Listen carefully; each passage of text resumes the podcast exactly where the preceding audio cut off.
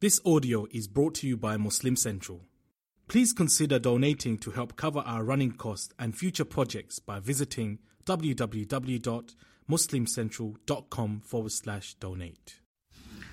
بسم الله الرحمن الرحيم الحمد لله والصلاة والسلام على رسول الله وعلى آله وأصحابه أجمعين We praise Allah subhanahu wa ta'ala. We send blessings and salutations upon Muhammad sallallahu alayhi wa sallam, his household, his companions. We ask Allah subhanahu wa ta'ala to bless them, to bless every one of us, to grant us goodness in this world as well as in the next. Amen. My beloved brothers, listeners, the Prophet ﷺ was sent as a mercy, not just to mankind, but to entire creation. And this is clarified by Allah subhanahu wa ta'ala in the Quran, wherein He says, وَمَا أَرْسَلْنَاكَ إِلَّا رَحْمَةً لِلْعَالَمِينَ Indeed, we have not sent you except as a mercy for Al-Alameen. Al-Alameen has a very deep meaning. It is inclusive of all the different human beings that will come uh, right up to the end, as well as the other creatures of Allah subhanahu wa ta'ala. But primarily, there is no dispute that mankind and jinn kind are included in this. And Allah subhanahu wa ta'ala has favored Muhammad sallallahu alayhi wa sallam being the best of creation, the most noble of all prophets. I want you to pause for a moment and think about that rank. Someone is your favorite, your closest, your most beloved. Would you allow them to see any harm or to be harmed? Would you allow them to go through hardship and difficulty? Many of us cannot bear the sight of our own children being sick and ill. Many of us would not be able to bear the news of someone going through hardship. And if they are going through difficulty and hardship, we would leave no stone unturned in trying to get them help in trying to ensure that they are dealt with. The doctors are there, the others are there. If they're going through financial crisis, we will try and help, we will try and sweat to make sure that the beloved of ours is actually taken care of. Now, bearing this in mind, what we consider a difficulty and a hardship is very different from what the real loved ones of Allah considered a difficulty and a hardship.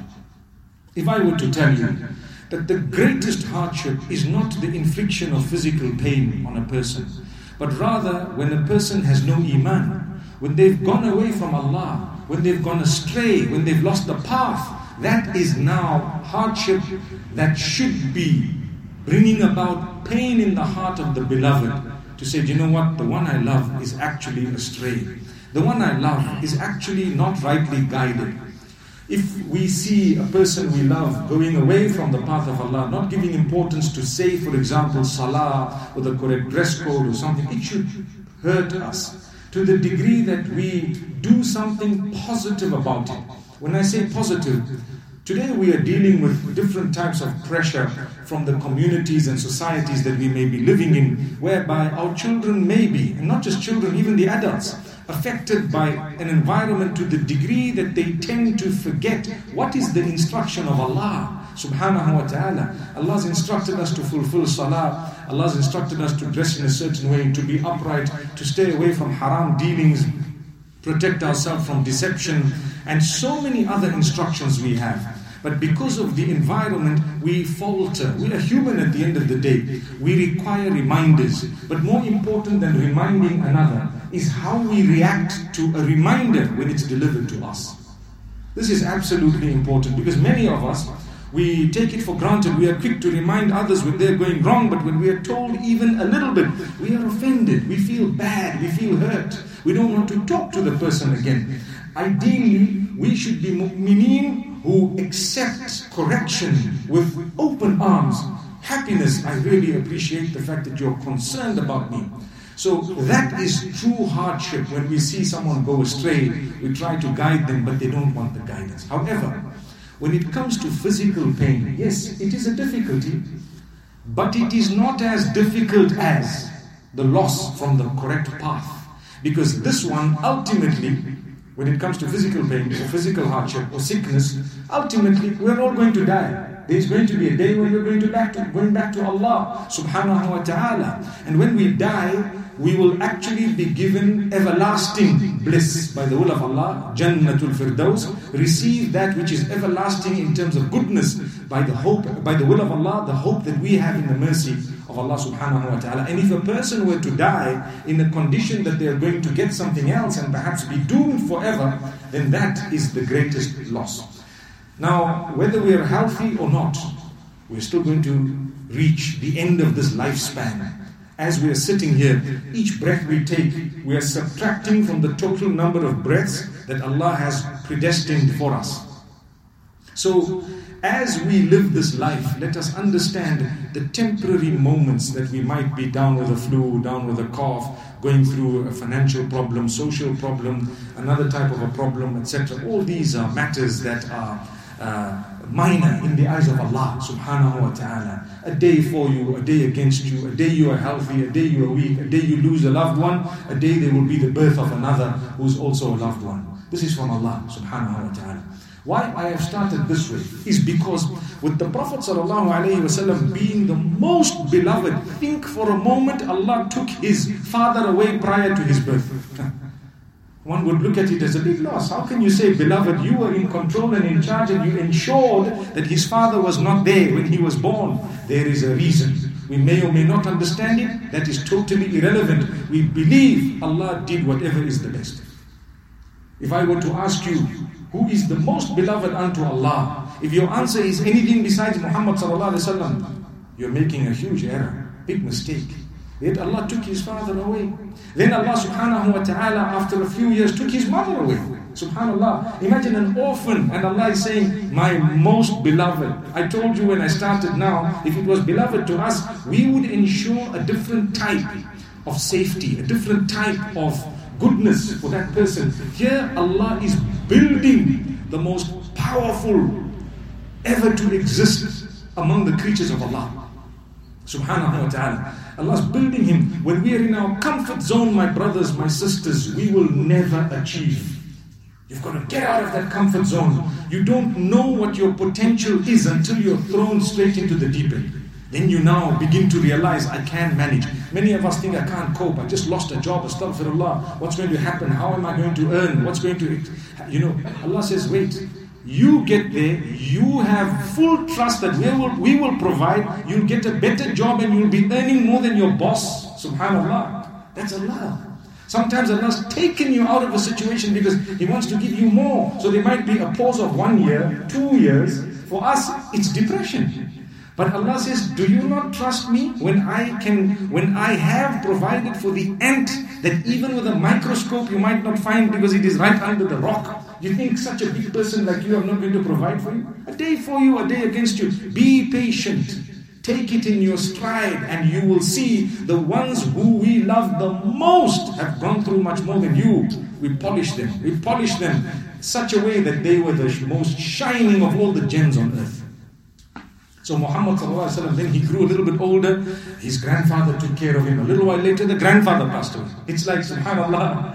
You know, we in our lives say there's a bad omen, astaghfirullah. That's how weak we are. Yet it was the best thing to happen. And after the grandfather passed away, the uncle took care of him. And you know, moving from pillar to post, imagine, subhanallah, imagine. Yet he was determined. It did not deter him that he was an orphan. Nothing deterred him. He continued. He, he grew to be a fine young man. Never lose hope in the mercy of Allah. He was known as As-Sadiqul Amin. The most truthful and the most trustworthy from entire Quraysh. Those who interacted with him, they would trust him with anything, as we would say, with their lives.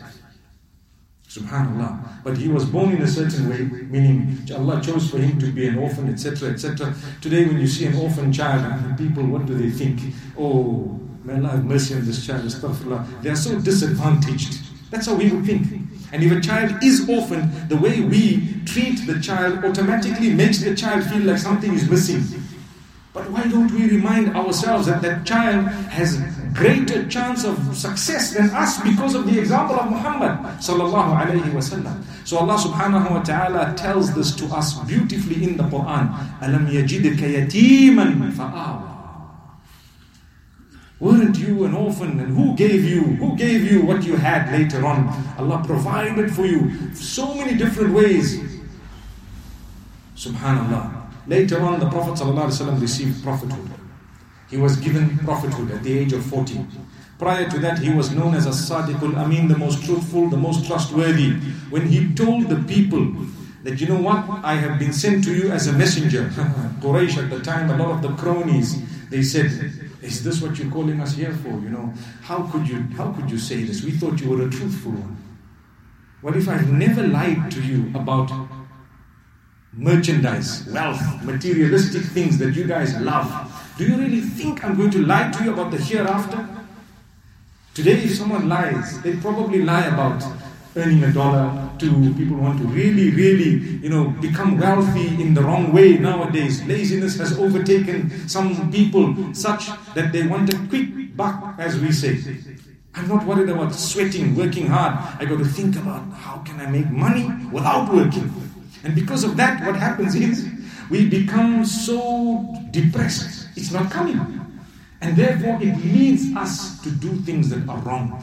Corruption, deception, cheating, stealing, and so on. May Allah protect us. The Prophet ﷺ thereafter, if Allah wanted, all of the people of Quraysh would have accepted the message the moment the Prophet told them, I'm a messenger. But Allah wanted to test us you know, you cannot just pass an examination without sweating. We say, Have you sorted for this exam? Have you studied? You worked hard. If you haven't, you're wasting your time. SubhanAllah. We work hard, we study the books, we make sure that's when the exam comes in. But if the examiner wanted, they could have passed you. I think in some places it happens with corruption. You know, they pass you anything. You don't know what happened, what didn't happen. And the worst is in some places they fail you even if you passed because you didn't pay them. And that's the height of corruption. It happens. So, in the case of the Prophet we have a lot to learn. A lot to learn. Here is the Prophet ﷺ, the best of creation. People say, Imagine if he was in our midst, how would it have felt? And I always say, Thank Allah you're not in his midst. And they say, How could you say that? I say, Because if we were in his midst, we don't know which side we would have been on. Because when, when someone tells us Allah said this and the Quran said this and the Hadith says this, we think for a moment and we say, mm, I'm not yet ready for this. I'm not yet ready. You speak to people, Hajj is farad on you, my brother, you're not going. He says, hey, I'm not yet ready. It makes it sound like I need to commit still a few more sins, then I'll go. That's what it makes it sound like. So imagine if the Prophet was here himself saying that, you know what, this is haram, alcohol is haram. The Sahaba anhum was such, they threw it out. They, they literally, you know, got the drums that were there according to some narration and they threw it away. They didn't worry about how much money it is. With us, we'd have and said, hey, you know what? Now, is there no way that I can actually save myself from a loss because, hey, there's a lot of money stuck in there, you know? They threw it away. As a result, Abdurrahman ibn Awf and these people became the wealthiest of all. The wealthiest, Uthman was known as a ghani. Uthman, you know, he was known as a rich man. And there was a stage in his life when he was, when he had nothing.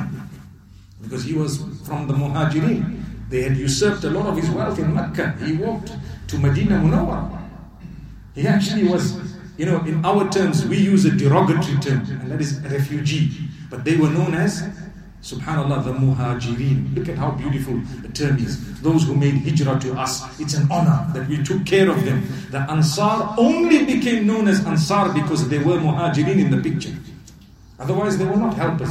You're known as a helper. Who did you help? By the way, we helped a whole group of people. How many of us would love to be from among the Ansar? The question is, who have you helped? So someone might say, well, I'm a muhajir, you know.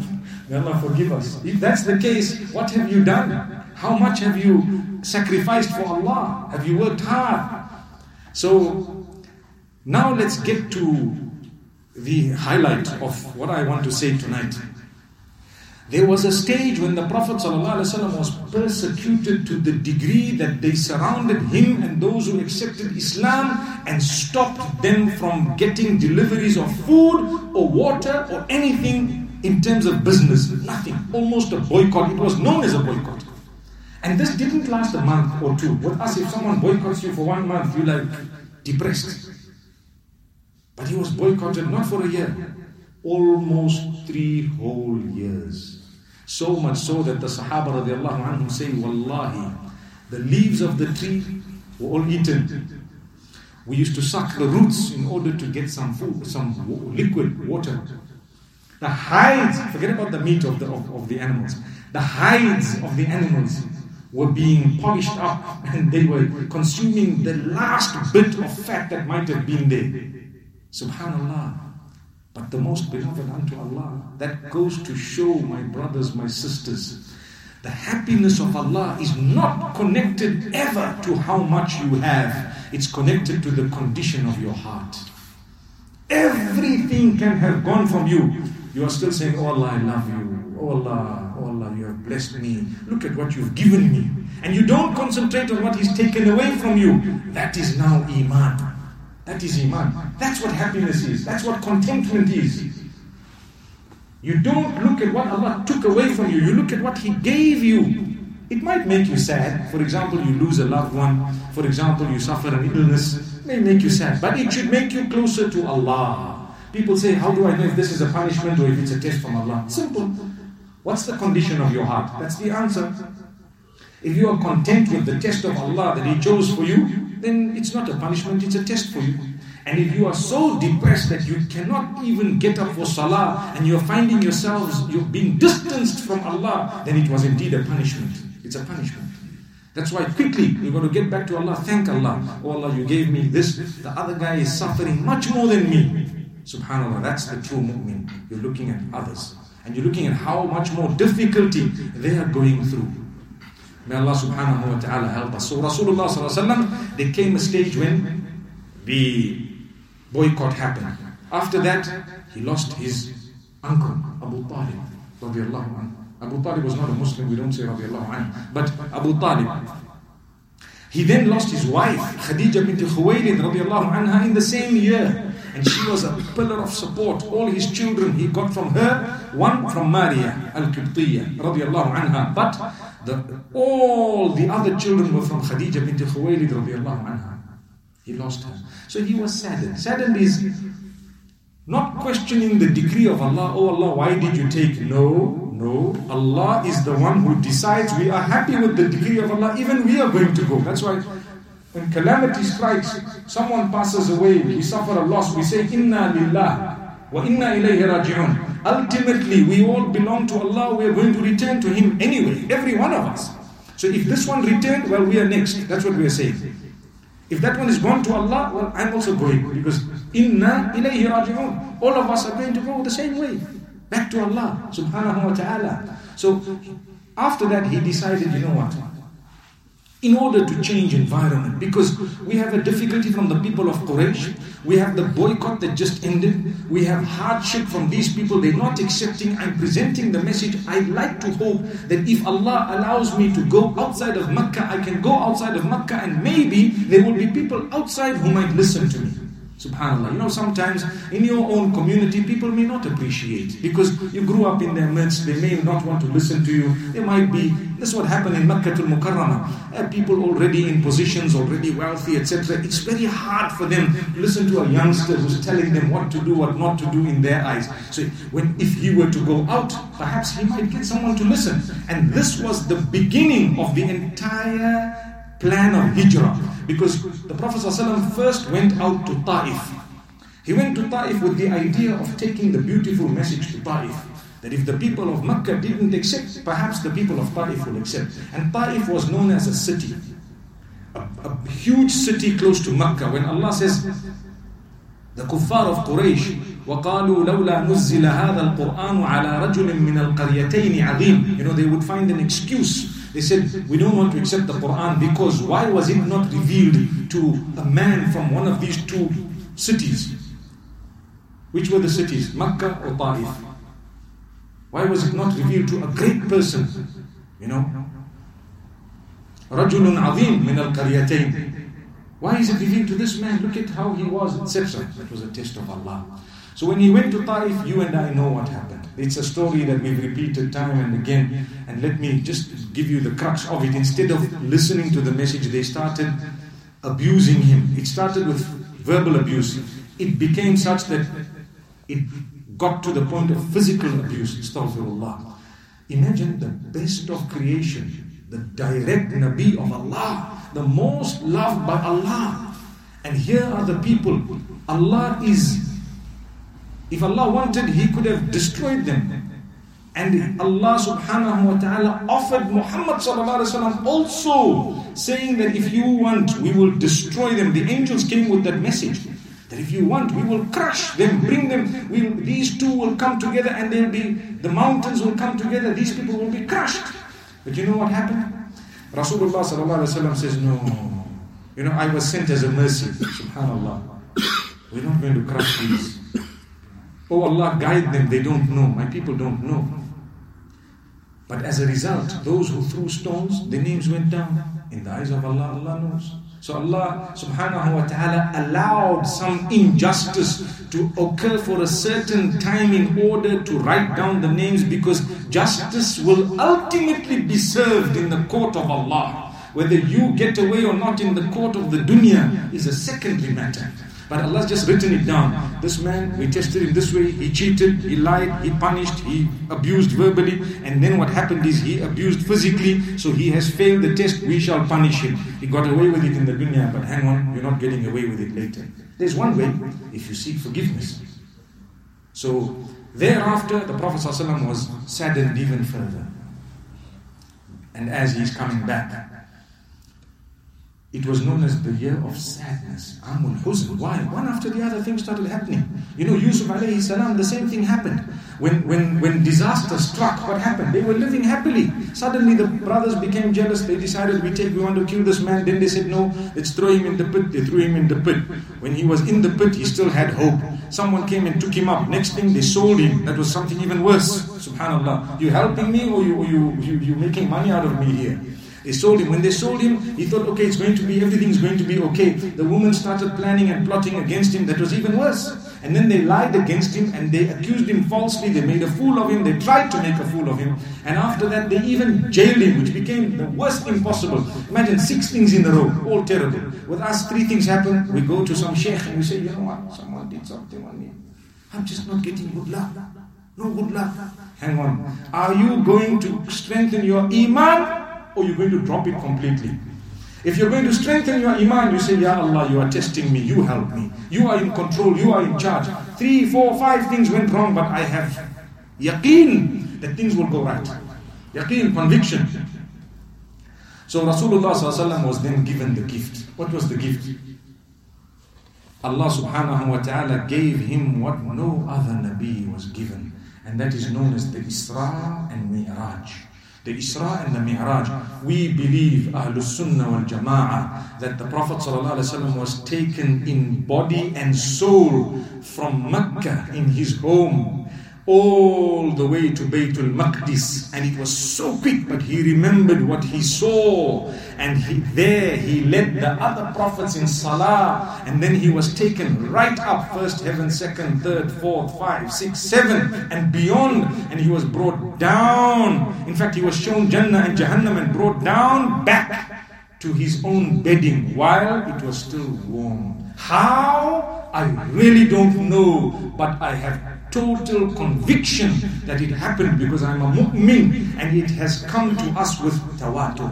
Tawatur means such a large number of people have passed it down the chains that it's impossible for such a number to have lied. I believe it, yaqeen, and we all do. That's why we are seated here. Now the question is, when exactly did this happen? The true answer is we don't know.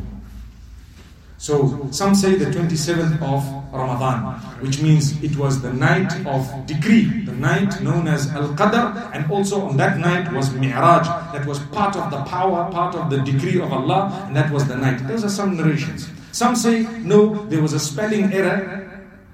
They said Rajab by mistake, yet it was supposed to be Ramadan. So some say it's 27th of Rajab.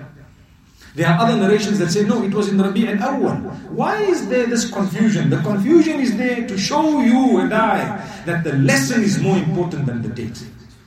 If you have known that the date, it would have become such a celebration that the lesson becomes irrelevant. The same applies to look at uh, the night of decree, the most powerful. The, the date was known, but Allah took it away. For some reason, one narration says people were arguing, fighting. Allah says, Look, they haven't learned anything, we're taking the date away. In other words, what did they learn? It's supposed to be the most powerful night in existence, the night of decree, and here people are arguing and fighting outside. May Allah forgive us. It happens even in our own generations.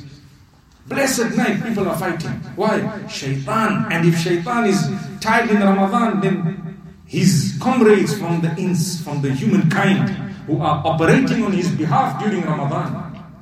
May Allah forgive us. So the date was taken away completely. In order to teach us that look more important than making it one night of celebration, it is a lifetime commitment unto Allah. The same applies to Ramadan. It's not one day, it's a whole month. Because it's a commitment. The same applies to the season of Hajj. It's a season. It starts off immediately after Ramadan. Al Hajj Ashhurum Ma'lumat. These are the months of Hajj. And the climax is the first 10 days of Hajj. The most powerful. It's a commitment. And after that, uh, Muharram, there's another 10 powerful days. So this goes to show every one of us that, you know, as much as Allah has created nights of differing spiritual value and seasons of differing spiritual value, days and nights. What is more important than knowing what the date is, is actually to reform yourself, to become a person who's committed to that change. What's the point of every year going through the paces where we learn the Prophet ﷺ went up in Mi'raj, he saw Jannah, this is what he saw in Jannah. He saw Jahannam, this is what he saw in Jahannam. Come back, etc. Following morning, Fajr, Salah, there's no one. What was the point? What was the point? So that is the, the, the, the crux of it. We don't know the date, reality. Number two, people say you should fast on this day, you shouldn't fast on this day, or you should do this on that day, or you should give out uh, sweetmeats because it was a gift of Allah, you should do this, do that. All of that was not done by Rasulullah, nor the Sahaba, nor the Tabi'in, nor the Tabi'a Tabi'in, nor any one of the four Imams, none of them. For them, what was it? They didn't even gather to celebrate. There was no celebration as such, but rather the lesson was there. They taught it, they learned by it, and it wasn't taught once a year. Many times, whenever the occasion came, like the hadith, when we're speaking of all people, be conscious of Allah, we don't just wait for one day in the year and say, brother, be conscious of Allah, let's be conscious of Allah. It's a message that comes every single time you are hearing a message coming from Allah, it's part of the message. You're reminded of salah, you're reminded of truthfulness, uprightness. That's what life is all about. To correct myself, to purify myself in two ways with my relationship with Allah and my relationship with the rest of the creatures of the same Allah. If I have lost that, I've lost the plot actually. Because it becomes like people of other faiths who've made their religion into a season. And now, in their days of happiness, it's just a celebration where they don't even know what's sinful and what's not sinful anymore. I've sat with people of other faiths explaining to me what are the commandments, what are the sins. They'll give you a whole list if they know it, but they, do they go according to it? They say, no, that's just a list you need to memorize. That's what we are starting to reduce our deen to. We know what's right and wrong, but hey, that's for the old. Once you get a grey beard, you can start looking into the thing, you know. That's why now people are graying very early. May Allah subhanahu wa ta'ala grant us ease. So, this is the, the issue. There's no specific fast or specific act of worship, neither in the Quran nor in the Sunnah. But there is something you and I need to do every day, and that is a commitment unto Allah and His Rasul. It's a commitment. I need to improve myself today, tomorrow, every day. I need to do more to learn the seerah of the Prophet. ﷺ. I need to make sure that I'm getting closer to Allah and not further away. As I'm growing older, am I becoming a better person? In two ways. Like I told you, taqwallahi wa husnul khuluqi. The Prophet ﷺ was asked, those people in Jannah, what are the qualities they have that made them get Jannah? He says they have taqwa Allah, they have husnul khuluq. They have their connection with Allah is in order, and the way they treat the rest of the creatures of Allah is in order. That's the meaning of it. Your character and conduct on one hand, and your plug-in with Allah on the other. Subhanallah. So I need to develop both. Sometimes we are very pious, but the way we treat other human beings there's a deficiency. Brother, you are minimizing your chances of going to the place that everyone wants to go. Sorry, that's not Nando's, by the way, it's Jannatul Firdaus. And uh, subhanallah, if you are very beautiful in your character and conduct, but you've taken Allah out of the equation, you're committing an even graver error. May Allah subhanahu wa ta'ala grant us lesson. So those are the two matters I wanted to clarify. Sometimes there are ulama who say don't gather on a day where the 27th of Rajab is, rather gather on the 20th or maybe outside of Rajab. There are so many opinions because they would not like it to become a ceremony where, hey, today is the big night, let's go. Brother, every night is actually a big night because every night Allah is calling out to you and I, are you seeking forgiveness? Tonight is your last night. One day it's going to be like that. You've got a few more minutes to go. What are you doing? May Allah subhanahu wa ta'ala grant us the best death with shahada on our tongues. Say Ameen. So, my beloved brothers, sisters, let's understand that Allah subhanahu wa ta'ala has blessed us. He has bestowed upon us favor. These were two very important points to understand regarding Mi'raj. Similarly, there comes a point about people who just come around and say Mi'raj Mubarak, Mi'raj Mubarak, etc. etc. Mi'raj itself was definitely Mubarak. That's not a greeting in Islam. The greeting of Islam is Assalamu alaikum. So we rather repeat Assalamu alaikum with mentioned in the Quran, mentioned in the Hadith, mentioned as the greeting of the people of Jannah, mentioned as the greeting from Allah to the people of Jannah, and you want to replace it with something? Okay, let's not replace it. You know, people ask me, okay, Mi'raj, we don't know the date, but Friday, we know every Friday. What about Jumu'ah? So we will tell them, don't replace the greeting of Islam, but you might want to add something after that which may be from your culture, tradition. You want to say good morning, sir. You don't start off by saying good morning. The man is a Muslim. You greet him, Assalamu alaikum, good morning, how are you, etc. You first start with salam before anything else. So it may not be, it's not wrong to say Jum'ah Mubarak on condition that you have not replaced the salam with Jum'ah Mubarak. You first start with the salam, then you can add Jummah Mubarak, Eid Mubarak, Shadi Mubarak, whatever else.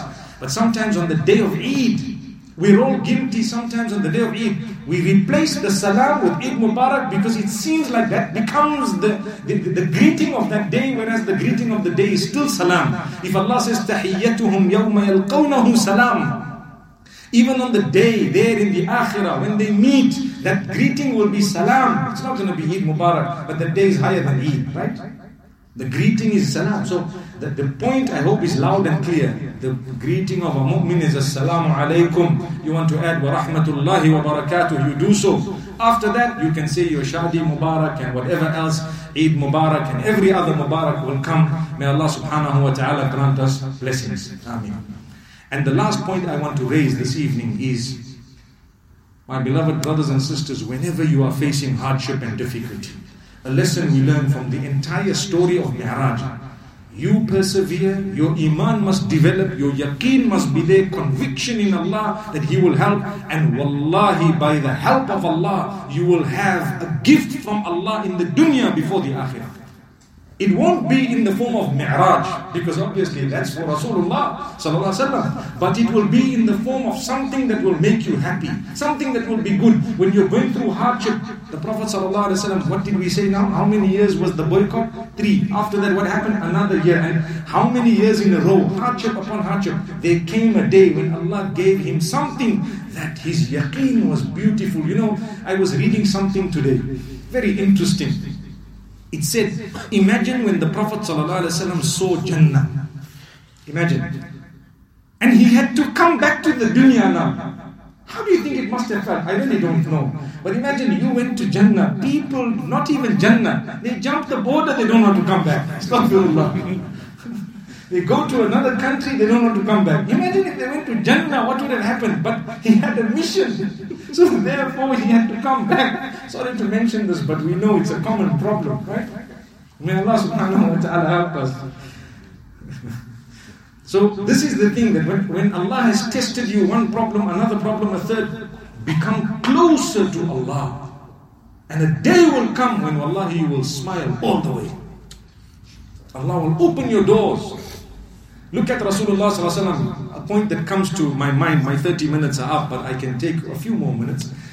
A point that comes to my mind is you know, when Abu Sufyan and the others went to Asham and they met the ambassador or the, the regional leader of that Byzantine Empire. And he asked them questions. And he said, This man, is he like this? Is he like that? And this was a Caucasian person, right? And he's asking them questions. And they answered the questions. He said, How is this man claiming to be a prophet? What are his characteristics? What is this? What is that? Who follows him? Who doesn't? So many questions, I'm not going to say them. But at the end, you know what he said? He said, Wallahi, if what you are saying is true, he is going to be in control and in charge of the land and under my feet here. And they were like baffled. You know, we can do anything to him right now, and you are saying that he's going to be ruling under your feet here, so far away. Guess what? He ruled even beyond that. Subhanallah. Subhanallah. They were, they were arguing. This is something that really makes me smile when I think of the greatness of Allah. They were fighting over the Makkatul Mukarrama and some little control of pieces of land there. And Allah says, hang on, don't worry if temporarily this might might we might allow it to be somewhere. We're going to make sure that the whole picture, when you see it later on, you'll realize why Allah did everything one by one in order for us to open the doors of victory in a way that up to Qiyamah, your ummah will be the biggest. That's what happened. Right now, today, on the globe, there are more Muslims than ever before in history approximately 2 billion Muslims. There've never been so many people, forget about what sect they belong to, but so many people making sajda for Allah on earth. Never. And where did it start? With the persecution of the people of Makkah. Those who were on the wrong side, they got against them verses like Tabbat Yada Abi Lahabin wa Tabba. And the others who were on the right side, they were told, Abu Bakr, Anta fil Jannah.